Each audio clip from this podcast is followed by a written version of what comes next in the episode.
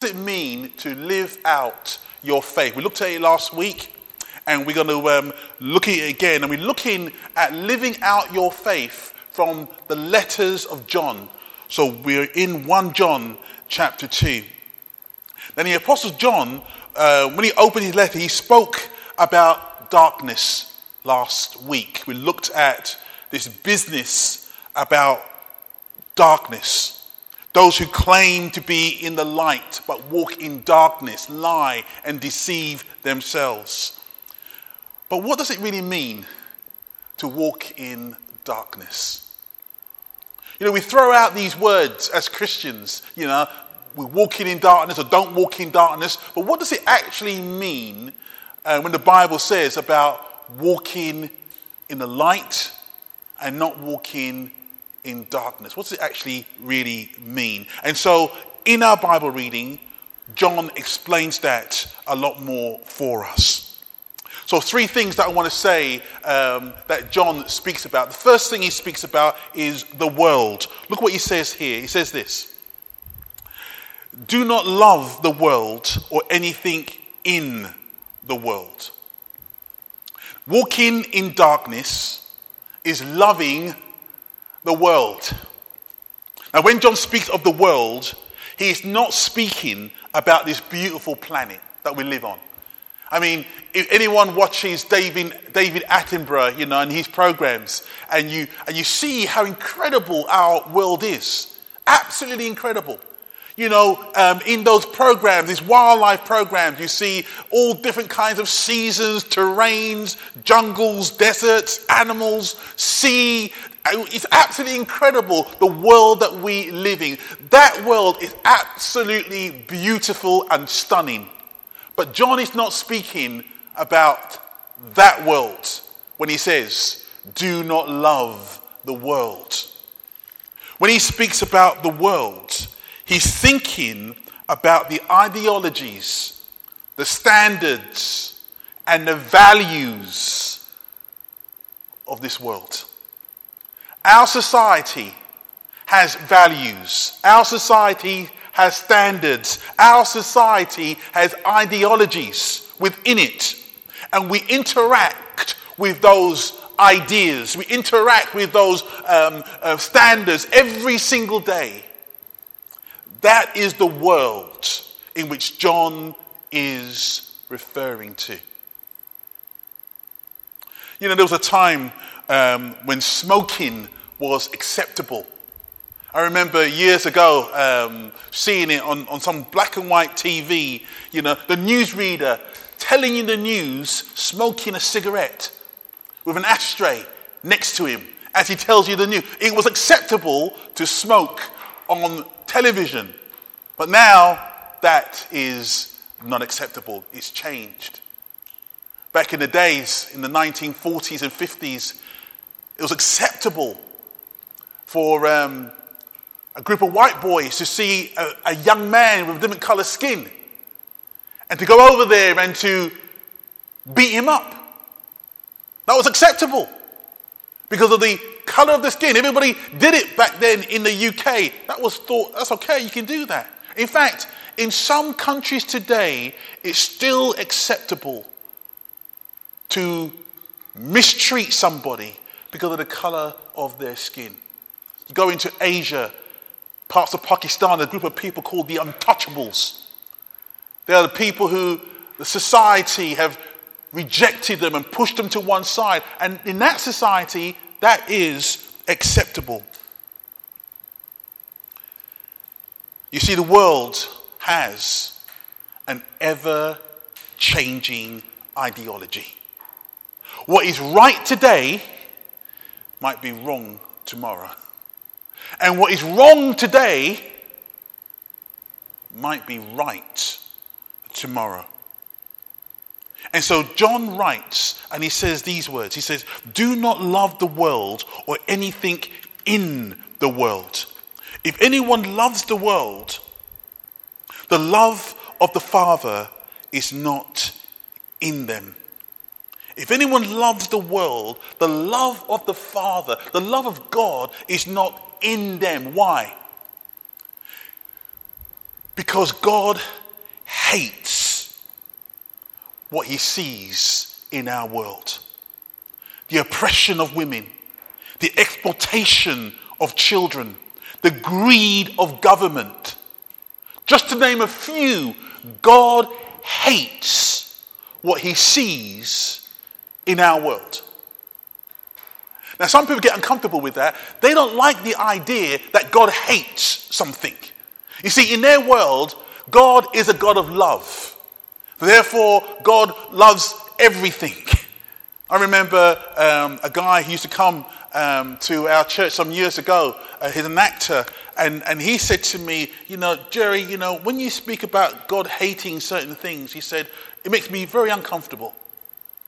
You see, for me, God is a God of love.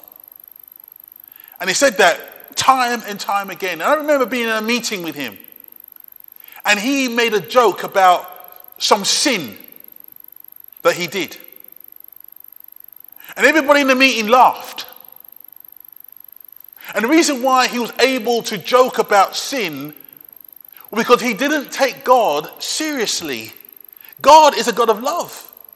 And because God is a God of love, I can do and I can live and I can act and I can behave just as I please, even though God hates certain things. God hates not people, He hates certain things. And if you love the things God, if you love the things God hates, how can the love of God be in you? You know, over the um, over the years, you know, um, here I've just been talking to um, Jimmy Rowe. Um, we've been reading a couple of books. About 12 or 13 years, we got into reading this book uh, called The Christian in Complete Armor. I think me and Grant read a bit of this as well, didn't we, Grant? We read a bit of that book as well. And, and one of the other books that we read was a, a wonderful book about prayer called The Power Through Prayer. And while we was reading those books, what came out from our reading as we read those books and prayed, what came out from our meetings was these words Lord, teach me to love the things you love and to hate the things you hate. You see, it's so easy. Before we were Christians, we used to um, love the thing God hates and hate the things God loves. And so it's very natural for us to continue going forward, loving the things that God hates all the time. But we need to be taught something different as the believers. We need God to come in and teach us. Lord, teach me how to hate the things you hate and to love the things you love. That's a prayer that should be on every believer's heart. And when a Christian says, Oh, I can't hate anything, God, the God of love, He loves everything. No, that is wrong. He does not love everything. And we need to learn afresh how to hate what God hates and love what God loves. Okay, the second thing I want to speak about is the flesh because there's three things John focuses on about what God hates. Three things we find in the world.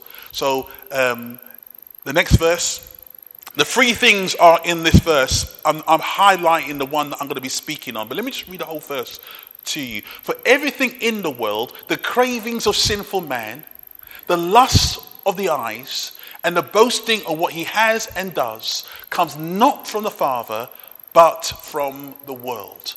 So, the first thing then, the cravings of sinful man. You know, I've always said this, I'll say to the day I die. I'm so glad that men do not have babies. If we men had babies, the human race would have been stopped a very, very long time ago. It's painful. In fact, if I had to have a baby, I will remind my child every single day I went through pain to have you. Every single day. They won't forget it. If a man had to do it, you know, we had babies, they will never forget. But during the pregnancy, I understood that women have cravings for certain things. I don't know what that craving might be. It could be craving for peanut butter. cravings for marmite, cravings for cabbage or Brussels sprouts. Uh, many men have driven down a lonely night looking for a shop because their wife said, Get me some Brussels sprouts or I die. And I would like to do a survey of these women today and find out what was your craving.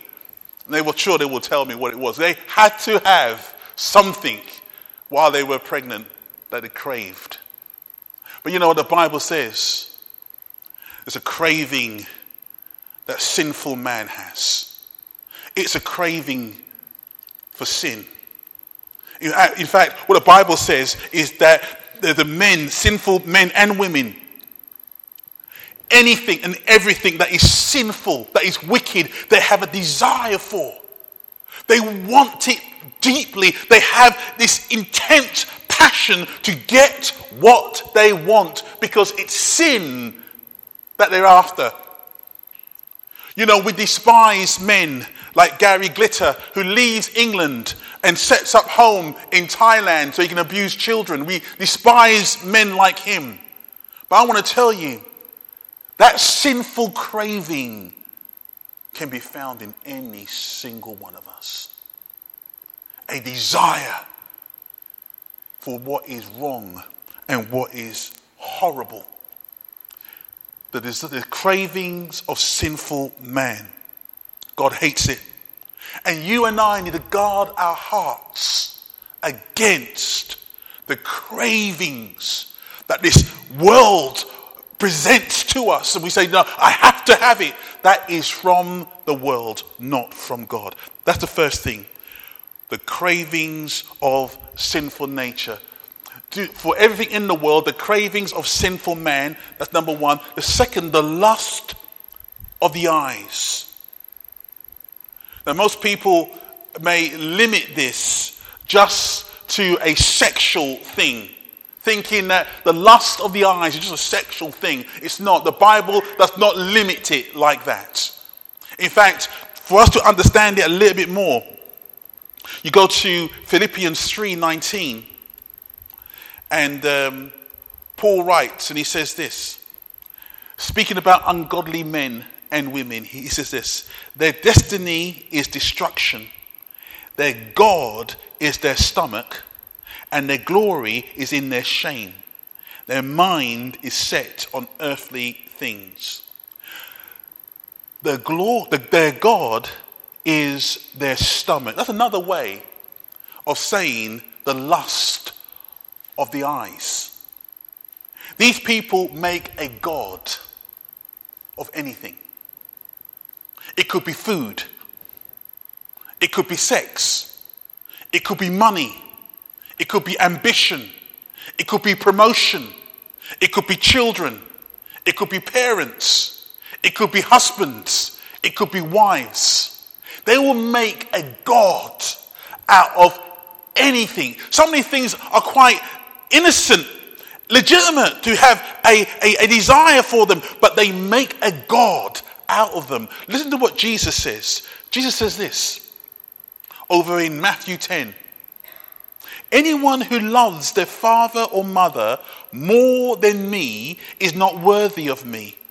Anyone who loves their son or daughter more than me is not worthy of me.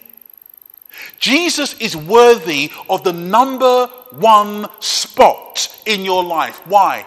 Because Jesus is the only one who laid down his life for you.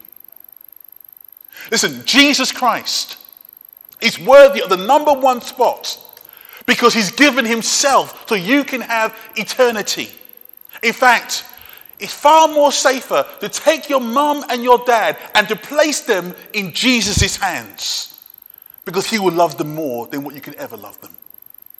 It's much more safer taking your children and placing them in Jesus' hand because He will care for them far more than what you could ever care for them. Jesus says, if you love your mother or your father or your children more than you love me, you're not worthy of me. Why? Because I deserve the number one spot in your life all the time. The fact is, the lust of the eyes is looking at anything and you say, that is more important than Jesus. You find that in the world. Do not love the world or anything in the world. If anyone loves the world, love the Father is not in him. For everything in the world, the cravings of sinful man, the lusts of his eyes, and the boasting of what he has and does. We turn to our third one the boasting. Now, you know the thing about boasting, it actually says, I don't need God. We turn around and say, Look at me. Look at my beautiful mind. I've got such a wonderful mind. Look at my wonderful body. I've got such healthy limbs. Look at my wonderful home that I have. Look at the, the wonderful car that I drive. Look at the wonderful children that I've got around me. I've done all of this all by myself. There's a guy in the Bible who said that. Didn't end very well for him. You find him in the book of Daniel in the Old Testament. He turned around and he said this. I've got the verses on the screen for you. It says this 12 months later, as the king was walking on the roof of the royal palace of Babylon, he said, Is not this great Babylon I have built at the royal residence by my mighty power and for the glory of my majesty? Look at this. The common man walking around his house in Loughton, Essex Look what I have done. Didn't end well for this man. He became insane. You see, the boasting of what you have and does does not come from God. It will never end. Look what I have done. You know, I took my dear brother Steve. He hasn't got long to live. The doctors said he may have two or three short weeks left. So I took him out and we went out for a drive. And as we was driving in the sun, um, he looked so frail sitting next to me. And he looked out and he said to me, Jerry, these people don't know how lucky they are. That's what he said. They don't know how lucky they are. Look at them walking around the street. I'm there dying. They don't know how lucky they are. And that's very true. It's when you become sick, when you become ill, you, when you realize that the strength is gone from your body, you can't do what you, you can, you once was able to do, you realize what a blessing it is to be sitting here today. The next breath you take, God has given you that breath. The very fact that you woke up this morning and come into the house of God, God has given you the ability to come. The very fact that you can earn money and finances to buy your cars and your houses and your food, God Himself, and at any moment, God can withdraw that from you. And yet, in our world, people don't think about God doing anything, they boast about what they have. Don't get me started on Facebook. I, I'm telling you, I can preach a sermon on Facebook don't get me started on that. Because on there, there's boasting of what I have and what I've done. It's not from God.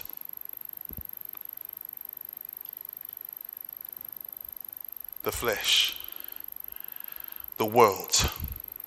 Let me just finish off um, my message by spoken about the world, spoke about the flesh, but now I want to speak about the Savior the Savior.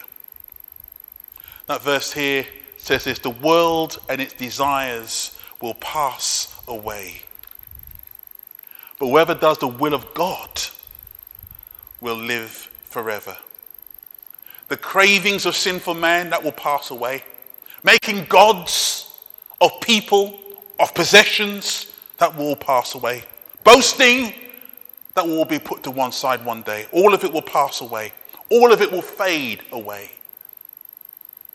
You know, I love um, flowers. Um, I didn't used to love flowers, but then my wife started taking photographs of flowers, and so now I have got a, a, a love for flowers as well. So we go out and we look at flowers, absolutely beautiful.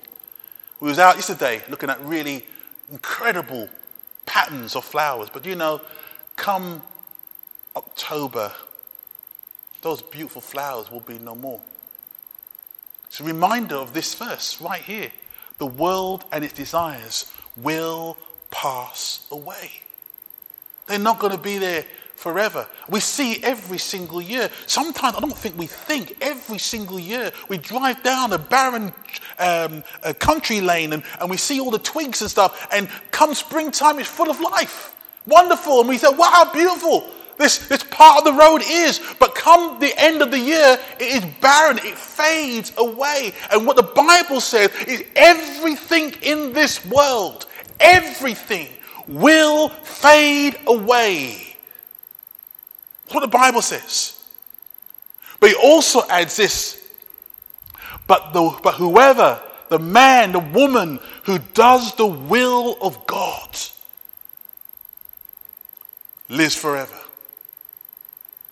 You know, I was driving last a couple of days ago. I was with my brother again, and as we was driving, we went to our old school, and that was demolished. You know, I went past my old gym, and that too was demolished. One day, this church building is going to be demolished. But you know, the Bible says that the man who does the will of God will live forever. The question is, what is the will of God? That is the question you should be asking. What is the will of God? Well, Jesus gives you what the will of God is. Look what he says over in John 6. Jesus told them, This is the only work God wants you to do. There's no other work God wants you to do. This is the only work God wants you to do. Believe in the one he has sent. That's it. The only work, his only will for you is that you put your faith and your trust in the one that God has appointed, that God has ordained, that God has sent. That one is Jesus Christ. That is the will of God for you and for me. No way running around trying to do different things to please God. The only thing that God wants you to do today is to make sure you put your faith and your trust in Jesus Christ today. The world will say something completely different. The world will say, crave sinful things. The world will say, have a lust in your eyes. Anything your eyes can see and want, take it. The world will say, boast, boast, boast. Boast about all the things that you have. Keep on boasting. Put them online and boast about it. But God says, all of that will fade away. I will take them all away. But the one thing I will not destroy, the one thing I will not take away is the man and the woman who's put their trust in my Son, the Lord Jesus Christ. Have you put your faith in him? Have you put your faith in him? If you have, then everything will fade.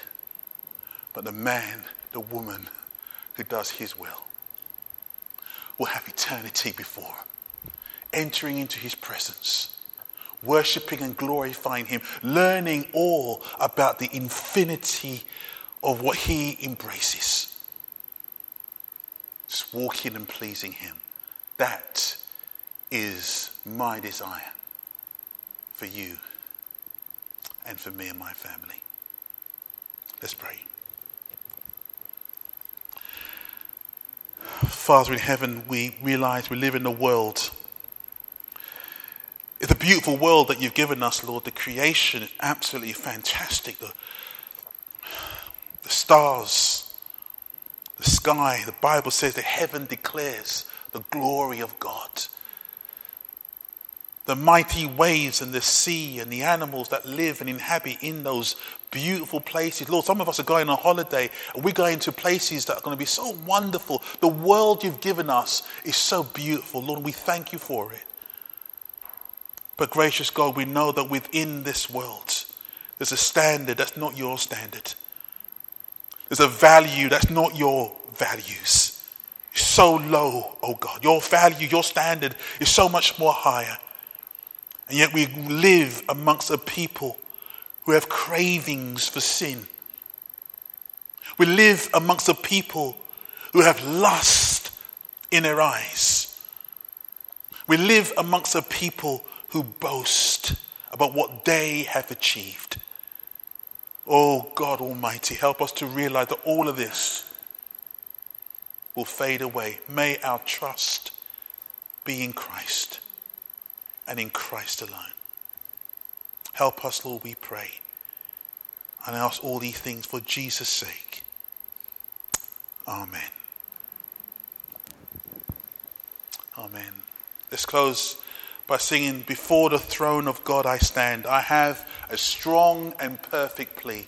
Let's just sing this song. It's a quieter song, but it's reflective. Let's just sing this together, shall we?